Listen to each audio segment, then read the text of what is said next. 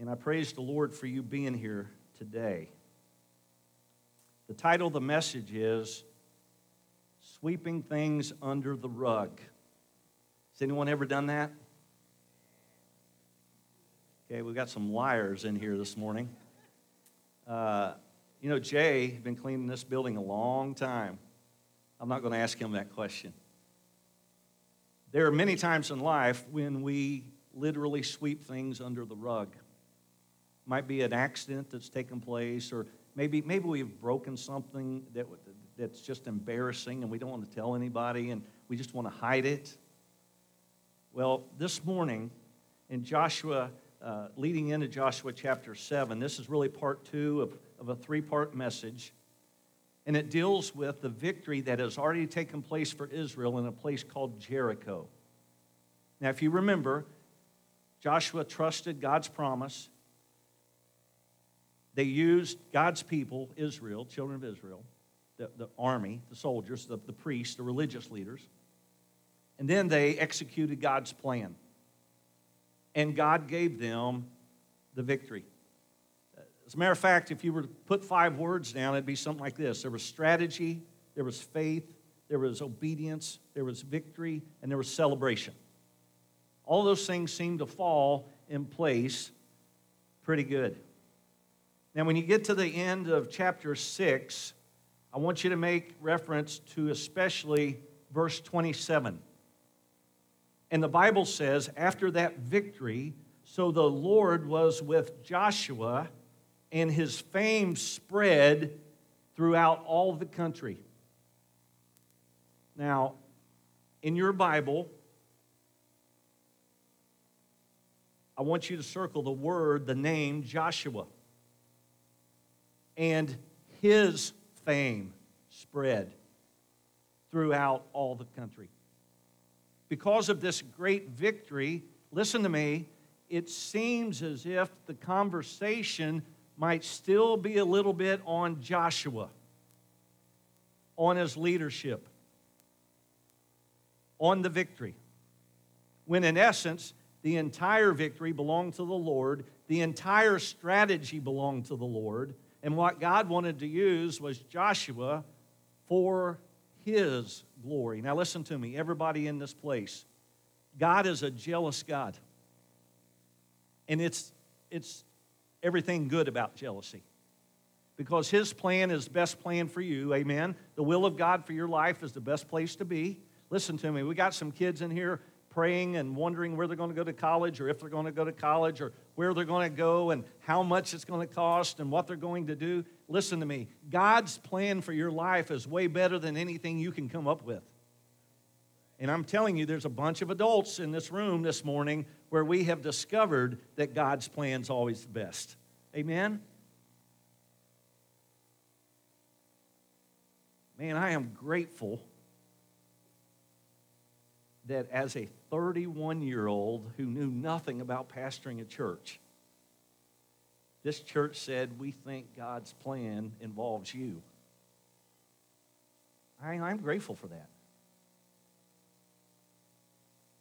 God's will for your life will be better than anything you can come up with. Well, chapter, chapter 6 ends with So the Lord was with Joshua, and his fame spread throughout all the country. Now, God's power, using his people to accomplish his plan for his glory, God had already given them absolutely clear instructions about what to do and what not to do. Now, if you have your Bible, I want you to look just a little ahead of, of, of, verse 27. I want you to back up to verse 18. Joshua 6 18. And you, by all means, abstain from the accursed things, lest you become accursed when you take the accursed things and make the camp of Israel a curse and trouble it. Things accursed, things that have been dedicated, things that have not been dedicated to you, but things that have been dedicated to false gods, to other things other than the, the God of heaven. So the Bible continues on to say, verse 19, but all the silver and gold and vessels of bronze and iron are consecrated to the Lord. They shall come into the treasury of the Lord.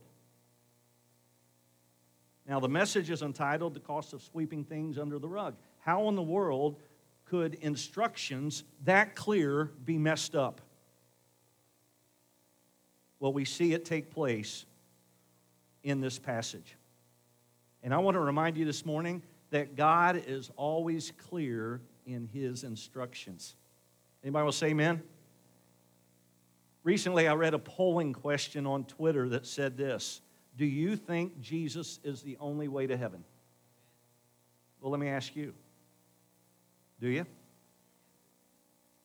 Okay. Okay, those of you that didn't answer that question either didn't hear me, don't care, or think that doesn't apply to us. Do you think Jesus is the only way to heaven? We do. If you're in this church, listen. We, are, we believe the Bible is clear on the, on the instructions on how to get to heaven. And you can't get to heaven by bypassing Jesus Christ. Who said that? What Southern Baptist church said that? No, let me tell you what the Bible says and what Jesus said. He said, I am the way, the truth, and the life. No man cometh unto the Father but by me. That's what Jesus said. And you might be here today and say, Well, Brother Greg, for you to say that, for us to say that to the world in which we live, the world's going to think that we're, some, we're we think we're self righteous. We think we're better than somebody. Uh, uh, who are you, narrow minded fundamentalists, to say that Jesus is the only way to heaven? I'm no one other than a messenger of the Word of God. That's what the Bible says. Now, listen to me, folks. There will be people who say, Well, you don't love me to say that. No, let me tell you something. I don't love you if I don't say it. Because we live in a world that says, after all, everybody's trying to get to the same place and all roads lead to heaven. No, listen to me. Different roads may take you to Christ, but only Christ will get you to heaven. And when I say different roads, different backgrounds, different circumstances, maybe how God's worked in your life, but you all have to come to the cross. You have to come to the same place where you give your life to Jesus. What are you saying, Brother Greg? Just as God was clear in giving instructions to Joshua and the children of Israel, He's always been clear on how to have a relationship with them. I love that about Him. I love that. Even in the Old Testament, He was clear. And he says, if you want to get to the promised land that I'm going to give you, then make sure after the, the battle of Jericho, I get all the glory and make sure you don't take these certain things. Accursed. These things that were dedicated, they should have been destroyed. The silver and gold and vessels of bronze, they were consecrated to the Lord. And when I think about the clarity of the gospel, listen to me. Uh, this is number one in your outline. Clarity is better than pageantry anytime when it comes to the gospel. What do you mean, pageantry, Brother Greg? Well, we can try to dress it up, we can try to make it theatrical. We can try to be as cutting edge as we possibly can be. We can try to be as relevant, as likable, and acceptable to everybody around us and not offend anybody. There was a phase there where churches, listen, Bible preaching churches were removing crosses from their sanctuary and not preaching about the blood because it would be offensive. The cross is offensive. When you come to the cross, you have to decide. You have to make a decision. The Bible calls, uh, in, in 1 Corinthians, it's foolishness to those who are perishing. But praise the Lord. Listen to me, folks. Clarity is important when it comes to the gospel clarity. Now, culture needs the truth, do they not? And they need it with clarity. They need it preached with clarity. So instead of preaching my opinion, let's preach what the Bible says. Instead of preaching denomination, preach the Bible. And the world, listen, is looking for some consistency somewhere. I mean, if you're a Christian in left field and left center, you're a Christian, and right center you're a Christian, and right field you're a Christian. Shouldn't there, shouldn't there be some things, some common threads in your life? And, and I praise the Lord that the gospel is a message that is offered with clarity. And Jesus said, You're not going to come to heaven unless, unless I let you. I, I love, some of you seen this clip. Uh, it, uh, it's Alistair Begg, who is a, a Presbyterian, one of, one of America's leading preachers in the Cleveland area. And he's talking about heaven. And he's talking about how do you get to heaven. And, and, and in this clip, he says, well, let's just go to the thief on the cross. And he arrives in heaven. And someone meets him here and says, Why are you here? And, he, and at first, he, he, he, does, he says, Well, I don't know. And to the same thief on the cross, they ask the question well, do, you know, do you know what justification by faith is? He says, I'm not sure. Hang with me. Do you know the doctrine of sanctification? Not very well. Then, on what basis are you here? And the thief on the cross says, All I can tell you is the one who died on the middle cross said I could come. Oh man, I love that. That gives me chills just saying it. It's a reminder that the clarity of the gospel is because of Jesus. Now, listen to me. Don't go out of here and say, well, Brother Greg, when a person's saved, they don't have to know. No, we're talking about the thief on the cross who didn't have time to get to Sunday school. That's who we're talking about. Remember, the Bible, one of the Gospels even say both of the thieves reviled him.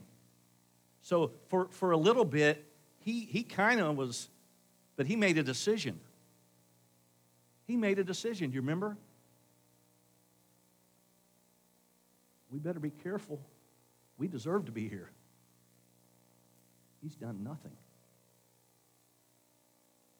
Lord, remember me when you come into your kingdom? Today you'll be with me in paradise.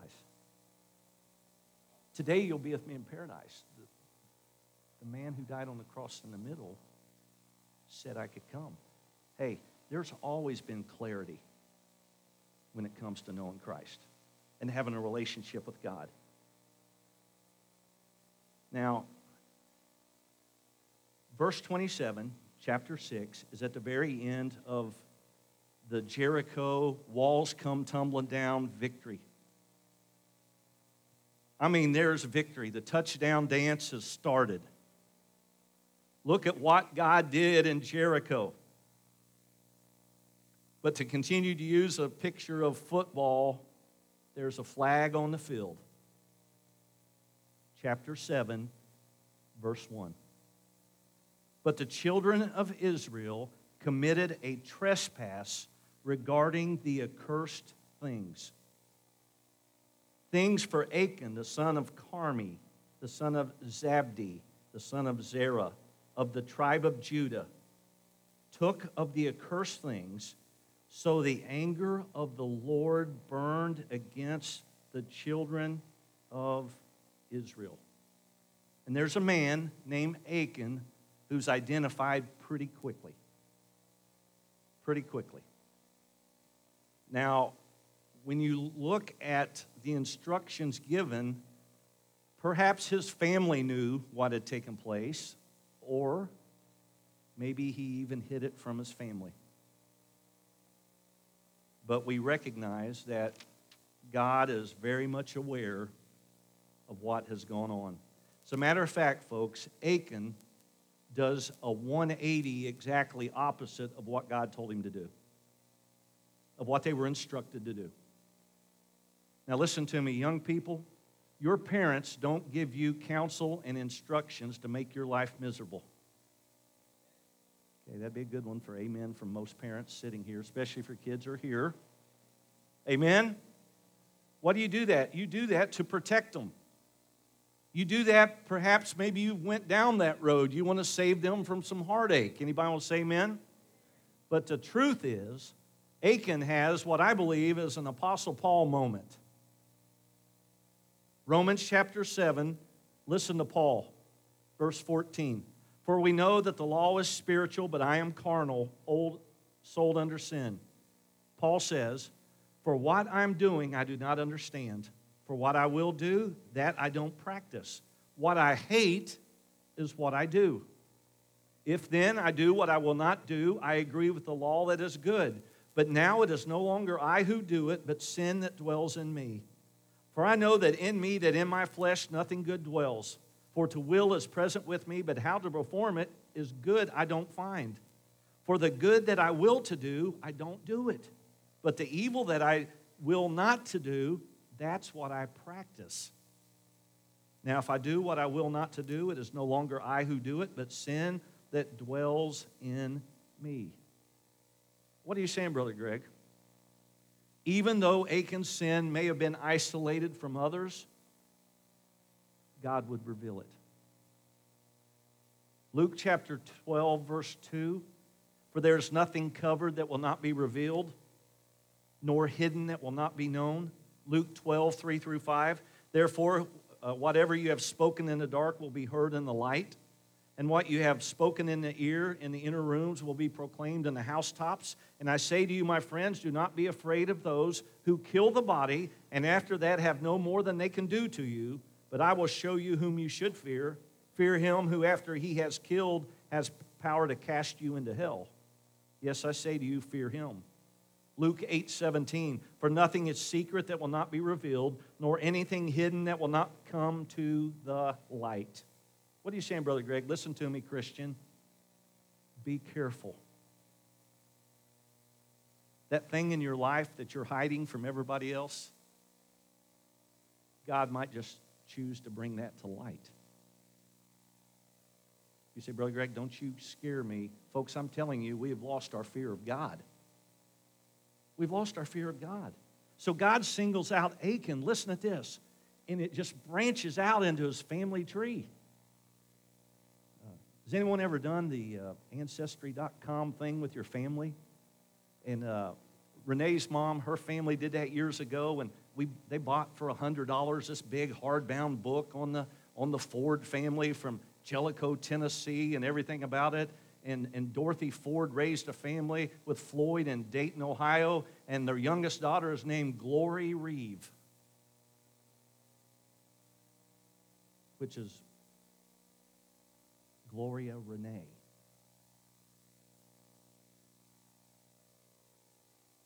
The family tree kind of fell apart there for a few minutes. In this passage, he goes from Achan to his tribe. Do you see those names? Carmi and Zabdi and Zerah? Do you see that? The tribe of Judah? It's him who took of the accursed things. So the anger of the Lord burned against the children of Israel. Number two. Sin is never isolated. It will always affect others. It will always affect others. Now, the Bible refers to leaven as sin, it's a picture of sin. Paul writes in 1 Corinthians 5, verse 6, Your glorying is not good. Do you not know that a little leaven, a little yeast, leavens the whole lump? Galatians 5 9, a little leaven leavens everything, the whole lump. And the Bible says, because of Achan, his sin is never isolated, and your sin is never isolated, and it never just affects just you. And, brothers and sisters, I want to beg right now and cry out to God and say, God, forgive me of the many times in my life when I've harbored sin thinking it was just me. It was just me. So, what happens? Verse 2. Now Joshua sent men from Jericho to, this is pronounced I or AI. I, I say AI a lot. just for recognition, okay? Now Joshua sent men from Jericho to Ai, which is beside uh, Beth Aven, on the east side of Bethel or Bethel, and spoke to them, saying, Go up and spy out the country. So the men went up and they spied out Ai. And they returned to Joshua and they said to him, Do not, do not let all the people go. Uh, two or three thousand men, let them go up and attack. Let them attack Ai. Don't weary all the people there. For the people there in Ai, this is not Jericho, they're few. They're few.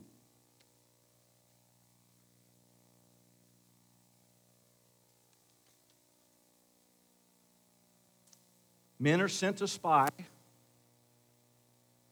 bring back the report. We don't need full strength. We'll be okay in this battle. We don't need the reinforcements. Let's cut back. Now, when I look at chapter 6 and the victory at Jericho, and look at what's about to take place. Uh, I mean, if you continue reading, folks. So, about verse 4 so about 3,000 men went up from there, from the people, but they fled before the men of Ai. And the men of Ai struck down about 36 men, for they chased them from before the gate as far as Shebarim and struck them on the descent. Therefore, the hearts of the people melted and became like water.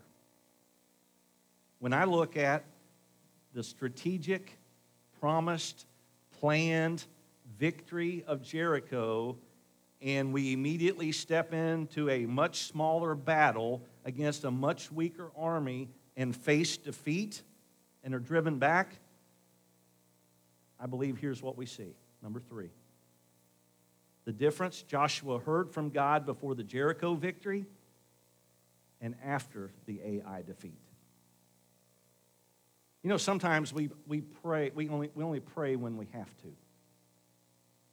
We only pray when things get bad. But if you recall, verse 27, chapter 6, so the Lord was with Joshua, and Joshua's fame spread throughout all the country.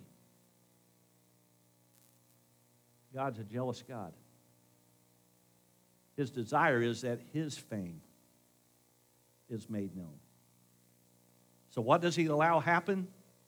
Defeat to a much weaker opponent. The difference was the power of God. If you think you can face and fight the devil yourself, you might do good for a little while, but I'm telling you, the devil's smarter, he's stronger, he can outthink you, he can outdeceive you. You need the power of God. Amen. Uh, I wonder this morning, don't raise your hand. I wonder how many of you prayed for the services already. I know, I know many of you did, but I would probably think that a number of us didn't. Folks, if you want to see the move of God, if you want the power of God, you've got to seek it more than anything. I mean, we're not coming to a movie this morning. I mean, I mean, you didn't, you didn't tell me what to preach. You didn't uh, program it and say, here's the lectionary, and you will preach a scripture on this Sunday. That's not the way it works here. We're praying for the power of God, amen? We're praying for a Jericho moment. Where on the seventh trip, the horns blast, the people shout and clap, and the walls come down. That's what took place, preparation in Jericho. God's word, trust Him. But we see what disobedience cost you in Ai. So, what is Joshua's reaction? Verse 6 Then Joshua tore his clothes. He fell down to the earth on his face before the ark of the Lord until evening, he and the elders of Israel, and they put dust on their heads. They're grieving, they're mourning. And in humility, Joshua says, Alas, God, Doesn't this sound just like the children of Israel that Moses led? Listen to this. Why have you brought us, this people, over to the Jordan at all? To deliver us into the hand of the Amorites to destroy us? Oh, that we had been content and dwelt on the other side of the Jordan. Folks, this is the leader of Israel. The army, the, the leaders that is taking them into the promised land. They've already come across the Jordan. God is at work. They've seen this great victory at Jericho. And now he's saying, I wish we'd have just stayed back.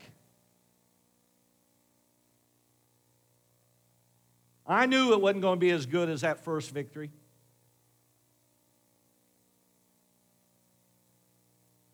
I don't want to be that voice in the crowd. I knew we shouldn't have done this. We've all been there. Anybody want to say amen? Come clean this morning. Amen. Renee, I know we shouldn't have come this way. This morning, Marcia walked in my office said, Brother Greg, we're on plan C. Now, I'm telling you, it gets bad because when she gets to plans D, I'm leading the music. She gets to plan C, it says, Tim's on his way. He's stuck by a train and he's wondering how to get around it. Was it stopped? Okay. How do I get around it? What do I do? I wish we would have stayed home this morning. My prayer is that today, when you leave and you get home, you say, It's good to be in the house of God. Amen. Joshua, the leader, it's almost, listen, he continues on. Oh Lord, verse 8, what shall I say when Israel turns its back before its enemies? If we get beat by this little army, what am I going to say from the next tough battles? What am I going to start to say when we just start running? For the Canaanites and all the inhabitants of the land will hear it and surround us and cut off your name from the earth. Then what will you do for your great name? Look at verse 27, chapter 6. So the Lord was with Joshua, and his fame spread throughout all the country. God wants to use people that will glorify him. And in order to do that in Joshua's life, something was going to have to change in the life of Israel, and he's just now making this information seeable for Joshua. What is it? There's sin in the camp. There's sin in the camp, and there's a high cost for sweeping it under the rug.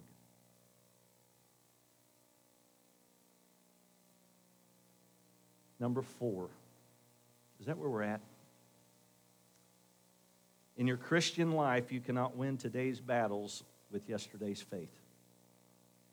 Now, I don't mean that, I don't want that to sound disrespectful at all. But what I am saying is to live a victorious life in Christ, you cannot ride the coattails of your grandma's faith, your family's faith. It has to be personal. Are you with me? No doubt Joshua's probably thinking about Moses. Joshua's probably thinking about what disqualified Moses from taking them on to the promised land. It was simply disobedience, not listening to God's instruction.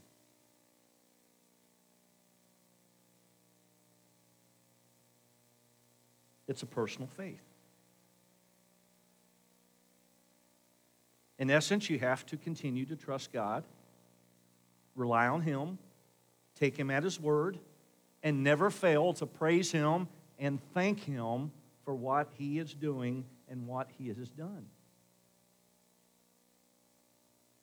What happened in this passage is the men of Israel underestimated the enemy. Just cut back the army. We don't need the full squad. Now, we don't need the whole team. But I'm telling you, it has to be personal. Let me, let me use an illustration. Yesterday, uh, Kobe and Jordy, our two youngest grandsons, started their basketball season, and this is Jordy, our littlest, his first ever game. And the only reason he's getting ready, the only reason he's able to play on Kobe's team is because his dad's the coach. So the game started, and somehow I got lassoed into the, keeping the, the clock. The game started, team over here, Kobe and Jordy's team here. The team over here had five players only. How many, how many does it take to put on the court? And our team had six. And guess who's not starting? The littlest man on the court. So we sat there and we talked, and all of a sudden, on this team, one of the little players either got hit with the ball or something happened, but you could tell she is not finishing the game. Parents, are you with me? She is not, not going to play. I shouldn't have said she, it could have the player. She, they are not going to finish. So dad comes out and consoles the player and walks her off the court. How many do you have to play to play? How many do they have now? How many do they have? Six. Coach, dad, comes over and says, Jay, got good news. You're going to play on the other team. And then he looked at me and said, What about that, Greg? I've traded my own son before the season even begins. But here's, here's the picture. Listen, I would, rather, I would rather play than sit. Anybody want to say amen? Hey, there's not an athlete in here that wouldn't say that. I'd rather play than sit because the last time I checked, leagues for kids that age, sometimes they don't even keep score. But since I was on the clock, and every time one of my grandsons hit a bucket, it's going right up there on the scoreboard. No, listen, listen. Personal. You want to make it personal. Your faith is personal. It's when you step out in faith on the field of life and say, God, I don't understand it, but I want to trust you. And some people, listen, just are content to sit in a chair, sit in a pew their entire Christian life, and think that somehow when you die, you're going to eternity based on somebody else's faith. Remember, God's always made it clear how you get there. His instructions are always clear. Now, I believe the difference in chapter 6 and chapter 7, the difference is in the glory of God. And God says, okay, I still need to teach Israel something. You don't just deliberately disobey exactly what I told you not to do, but you have to understand there's a consequence when you do it. They underestimated the enemy. They forgot to thank God for what he had done. They forgot to recognize he's smarter than them, stronger than them. The devil is more selfish than you are. The devil will do anything contrary to God's standard. And the day of reckoning comes. Verse 10. So the Lord said to Joshua, Get up. Why do you lie thus on your face? Israel has sinned. And they have also transgressed my covenant, which I commanded them, for they have even taken some of the accursed things, have stolen and deceived and have also put it among their own stuff. So the orders go out. Tomorrow we're going to find it. Every man from every tribe is going to represent their family, and they're going to give an account. You can't go forward unless you deal with it. We're not going forward unless it's dealt with. And in comes Achan. Verse 18. Then he brought his household man by man, and Achan, the son of Carmi, the son of Zebdi, the son of Zerah of the tribe of Judah, was taken. Now Joshua said to Achan, My son, I beg you, give glory to the Lord God of Israel and make confession to him. And tell me now what you've done. Don't hide it from me. And Achan answered Joshua and said, Indeed, I have sinned against the Lord God of Israel, and this is what I've done. When I saw among the spoils a beautiful Babylonian garment, 200 shekels of silver, and a wedge of gold weighing 50 shekels, I coveted them and took them. And there they are, hidden in the earth in the midst of my tent. Hey, there's a high cost to sweep sin under the rug.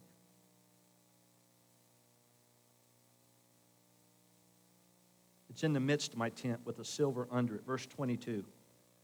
So Joshua sent messengers, and they ran to the tent, and there it was, hidden in the tent with the silver under it.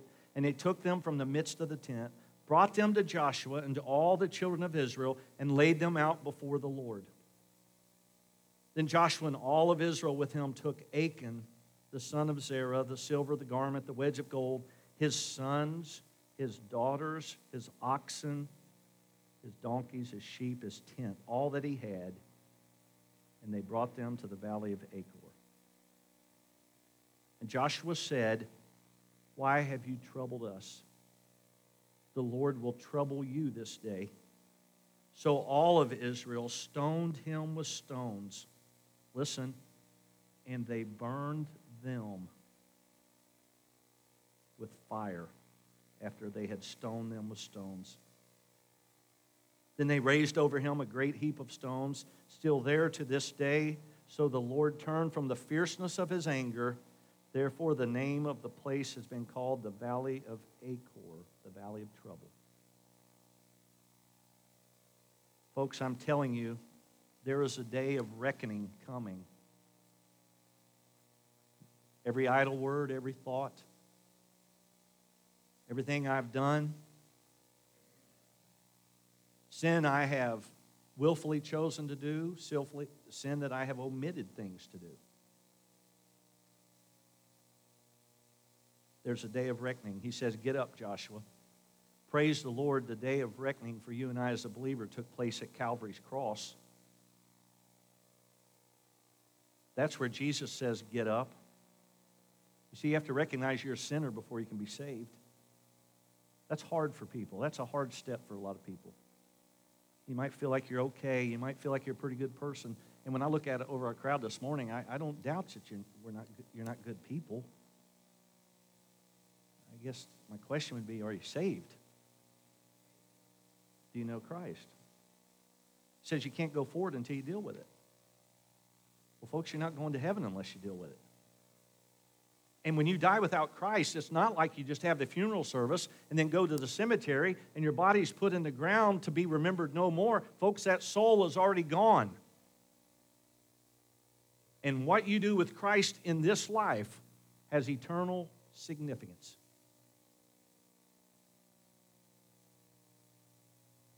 I mean, Achan could have, could have thought to the family, look, don't tell anybody. Look, we're rich. Look what we have from Jericho. No one will miss it. There was so much. But there was conviction, and then he confesses. Number five, we're about done.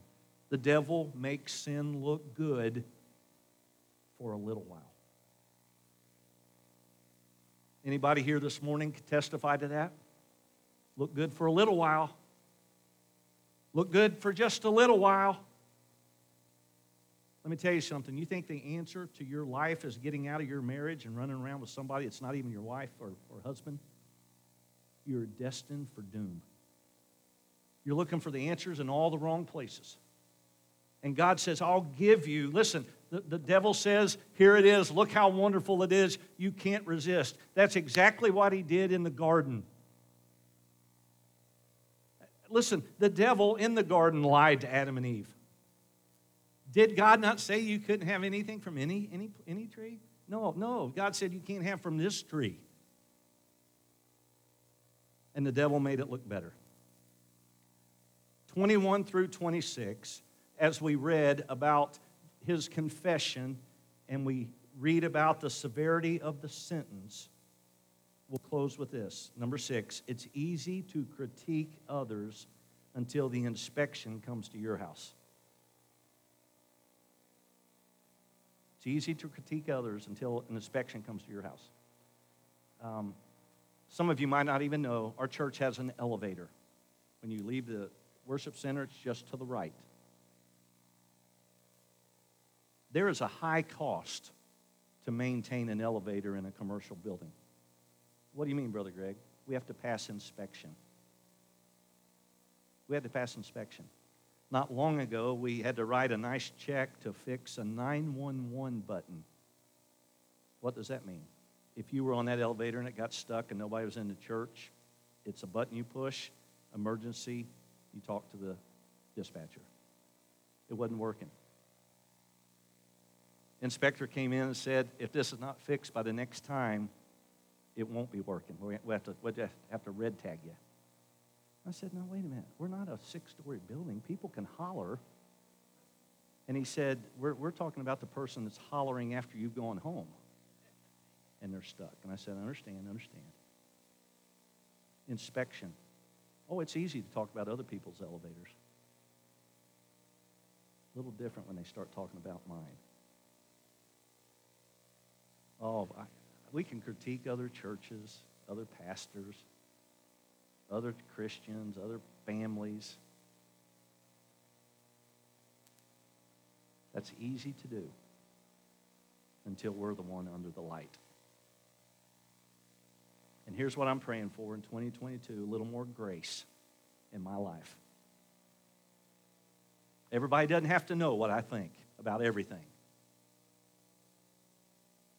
I'm going to try to season my speech with salt and grace. Amen? And I, I need to be reminded. I needed this story. There's a high cost to sweep sin under the rug.